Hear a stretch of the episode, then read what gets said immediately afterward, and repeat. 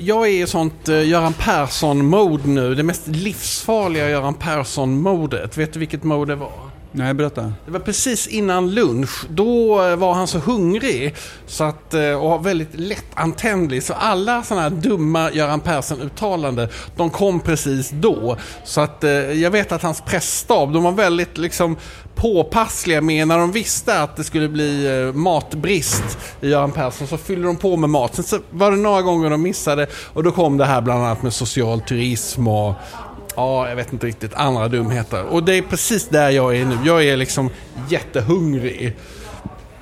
Så det här är lite då en signal till mig att eh, vi ska bli försiktiga med dig, vi tar om hand om dig. Men då kan jag börja med en, en bulletin som kom i morse direkt skickad från Henrik Palmes villastad norr om Stockholm.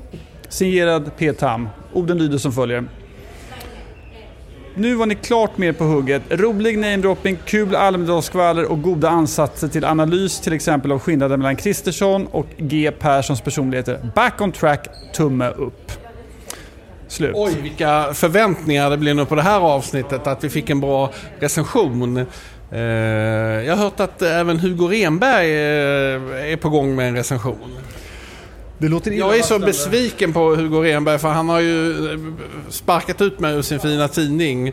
Och min kontakt med Östermalm blir allt sämre. Men då har vi den här podcasten som ja, talar till en utvald målgrupp på Östermalm.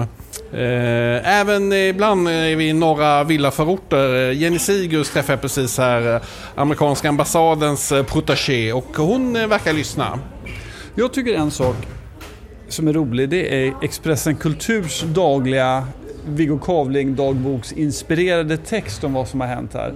Ja, men jag kände när jag läste den att jag blev lite avundsjuk för att jag skriver ju i, i Travel News eh, kommentar om det här men jag kan ju inte skriva om att eh, Thomas Baudin checkade in på fel hotell. Eh, det, det, är ju svårt för mig att få in de nyheterna. Den enda jag har att skvallra om som någon annan känner till det är ju, det är ju två Anker van der Werf och eh, vad heter det, Petter Stordalen. Och eh, efter vi hade poddat klart igår då eh, såg vi ju Petter Stordalen i bar överkropp kropp sitta på Hotell Visby med sin tjej. Och det, ja, men det, var, det blev ju inledningen på dagens krönika. Eh, som, det skulle ju kunna varit med Expressens eh, kulturkrönika också, en slags gränsöverskridande person. Eh, Anko van der Werf vet man nog inte vem det är på Expressen. Vet du vem det är? Det är SAS VD, jag träffade honom igår. Mm, vad sa han till dig då? Hej. Men det, det fanns, eh, vi pratade om så här, vilka typer av varumärken som man företräder eh, är det jobbigast att eh, vara så att säga, att bära upp. Både du och jag har ju eh, under perioder varit chefredaktör för ifrågasättande publikationer som man har fått höra varenda jävla middag att det är en skittidning och det är en skvallerblaska och allt är fel och du är dum i huvudet och så vidare. Eh, Eh, klipp till då om du är VD för SAS. När säger någon så här till honom, jag hade en väldigt bra SAS-upplevelse som jag liksom... Eh, delade. Du klagar faktiskt ganska mycket på SAS i en tidigare podd. Jo men, jo, men så här, summa summarum så tycker jag att de här nya flygplanen var väldigt bra. Och, och, det var inte utan kritik men eh, om man också som jag är rustad med två meter eh, lekamen så krävs det lite utrymme och jag sitter väldigt bra när jag flyger även det billigaste på SAS. Det är liksom eh, nog om det. Men som sagt, om du är SAS VD till exempel eller chef för ett energibolag när energipriserna går upp. Det är ju en fruktansvärd social press man är utsatt för. Och Almedalen, när man skickar ner en sån person med en sån position, då är det någon sån här elitsocial press. För då kommer folk från eh, så att säga, hela skiktet. Du kan ju få kritik av både ärkebiskopen, rikspolischefen, ÖB, eh, Viggo Kavling på en dag. Det är som att leva i en torktumlare om du har den utsatta positionen. Vem är mest utsatt i Almedalen skulle du säga nu? Ja, förutom du, som du är så jävla hungrig. Men vem är Almedalens mest utsatta? Oj, var en bra fråga. Är det någon som är riktigt illa omtyckt som är här? Ah, ja, som liksom har, jag tycker illa omtyckt är väl en sak, men men eh, man kan ju, om man skiljer på sak och person, någon som... Jag tror rikspolischefen kanske har det bitvis rätt tufft när han går omkring här också. Jag har inte sett honom faktiskt. Nej, men det var, jag tänker det där med... Han var på ett seminarium igår som var jävligt bra med Diamant Sali. Som ju eh, vi, vi återkommer till då och då och som eh, Skandia arrangerade och som Jon Åsberg på Fokus modererade. Och då eh, tror jag att eh, han... Eh, han hade bra svar på tal och så vidare men när man pratar om gängkriminalitet då är ju i slutändan så är det honom man pekar på sig varför finns det här kvar? Ja, nej men alltså jag tänker också på det där att han har fått information innan om att eh, Mats Löfving var suicidal. Det... Eh, ja, det... Ja, det borde han kanske också ha gjort något med. Det är inte en fråga för den här podden faktiskt. Nej, jag säger inte att det är en fråga för den här podden, men eh, okej, okej, okej. Ska vi... Som jag har noterat på en person som, vi, vi går till, om vi går från den mest utsatta till den mest upphöjde då. Så noterar jag att Andreas Norlén, vår talman, eh, antagligen är en sån person som är hela Almedalens egna lilla eh, mysgubbe på något sätt. Och eh, han har på många sätt förnyat sitt ämbete. Ett av dem tog ju vara att han har en, en, en pappdocka av sig själv i helfigur som visar var Sveriges riksdag har sitt, eh, informations, eh, sin informationscentral här. Kan du tänka dig att Birgitta Dahl skulle ha en pappdocka av sig själv och ställa ut på Almedalen i Visby? Jag ser inte riktigt det framför mig. Nej, det är spännande med honom för att han är ju liksom en eh, man som längtar traditioner och ceremonier och sen så blir han ändå en gycklare i sociala medier och pappdockor och sådana saker. Eh, liksom, ja, det här med konservativa, att de är tråkiga, det lever ju han inte riktigt upp till. Eh, och du som gammal konservativ, Claes? Ja. Jag är inte jag, vet, vi, vi låter det passera. Jag vill bara säga så här, jag tycker inte han är någon gycklare. Jag tycker han på, på ett sätt... Andreas Norlén... Oj, du är så nej, glad men, att du blev bjuden på hans 50-årskalas. Nej, han är ingen gycklare. Ja, men gycklare för mig är något negativt, men jag tycker Andreas Norlén, varför är han omtyckt för? Det finns ingenting som talar för, för det överhuvudtaget i samhällsandan på ett bredare sätt och han är inte dugg intresserad av att bli det egentligen heller.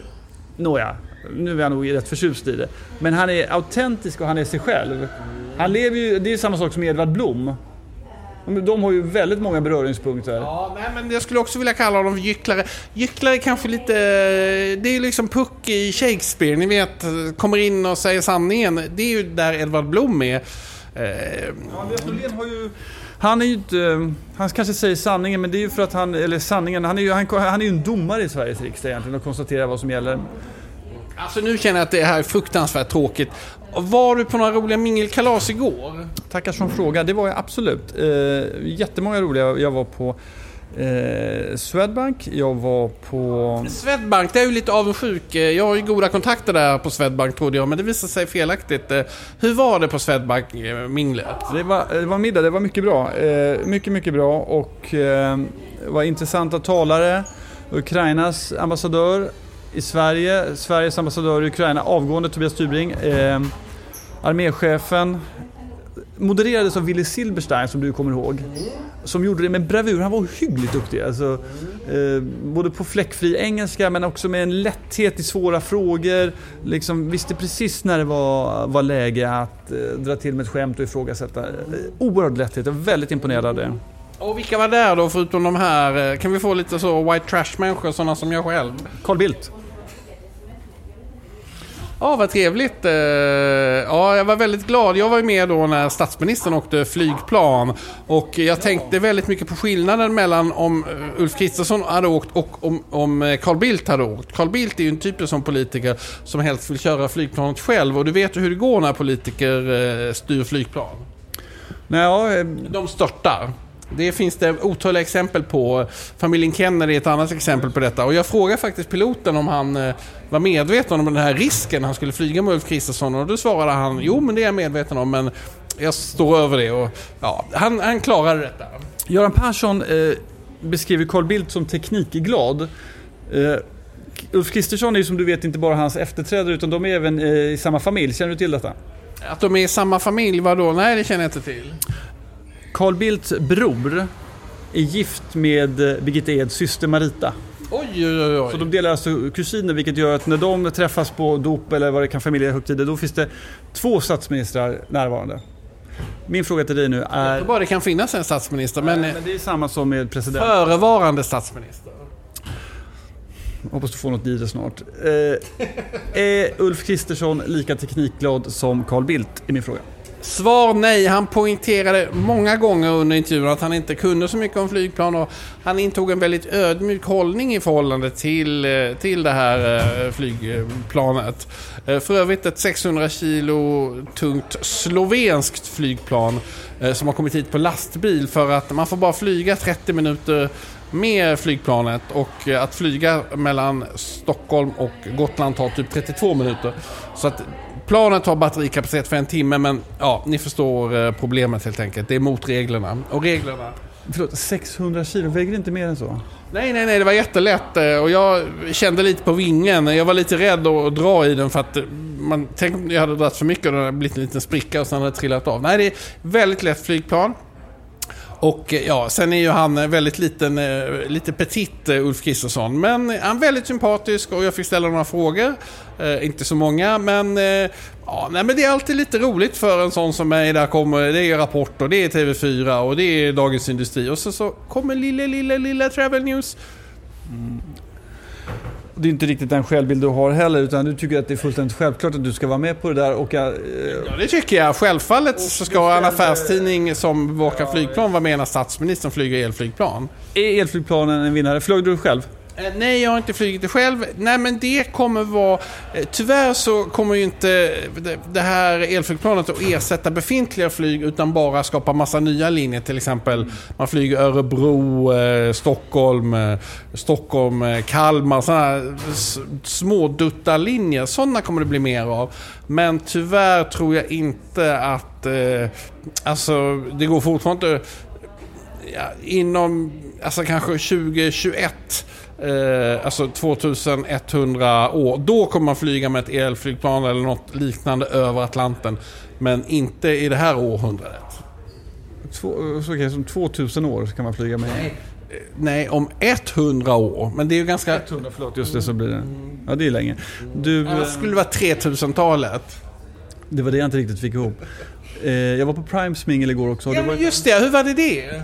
Jo, det var roligt. Det var ju den här, det var lite grann som vi eh, segmenterade upp. Eh, det var inte 500 utan det här var liksom ett stort mingel. Så var på Dagens Industris mingel. Jätte... Oj, inte där heller blev jag bjuden. Fan vad jag är ute. Men det var väldigt, väldigt varmt.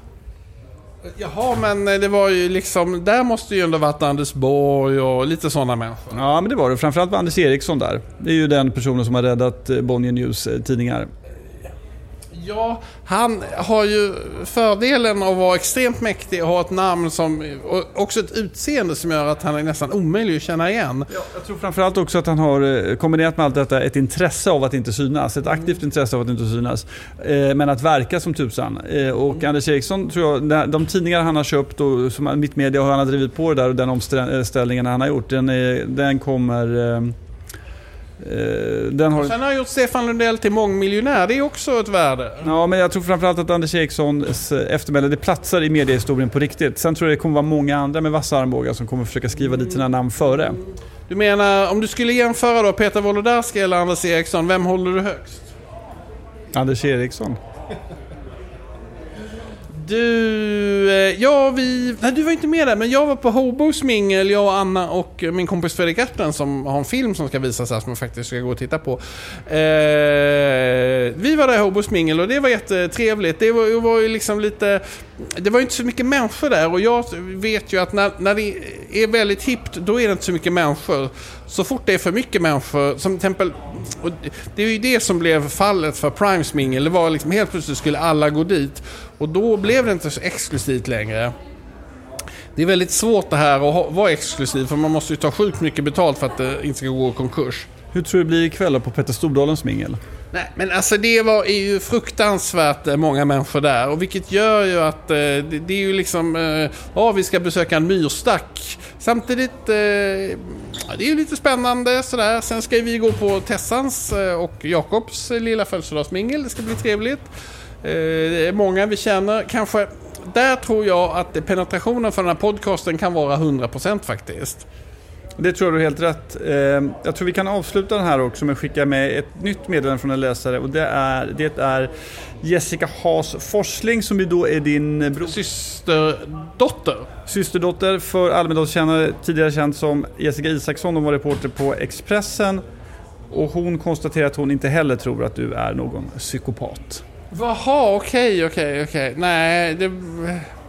Nej, Anna sa, min älskade hustru då, att eh, eh, vad heter det, psykopater de är överrepresenterade bland kirurger och underrepresenterade bland sjuksköterskor och troligen ännu mer underrepresenterade bland barnmorskor. Hallå. Hur har vi då med frifräsande medieprofiler som Klas? Mm, där är de. ja, Eh, jag tror inte att jag är en psykopat. Men jag är inte säker. Alltså det är. Du är ingen psykopat. Du har ibland lite psykopatiska drag, men, men eh, det gör det också lite spännande. Mm, jag ska berätta vad jag tycker du har för drag. Ska jag säga det? Vill du höra dem innan du går och äter någonting? Nej, jag hinner inte tyvärr. Jag måste gå och äta. Innan vi väcker Djursholms vrede så avslutar vi denna podd. Tack, hej!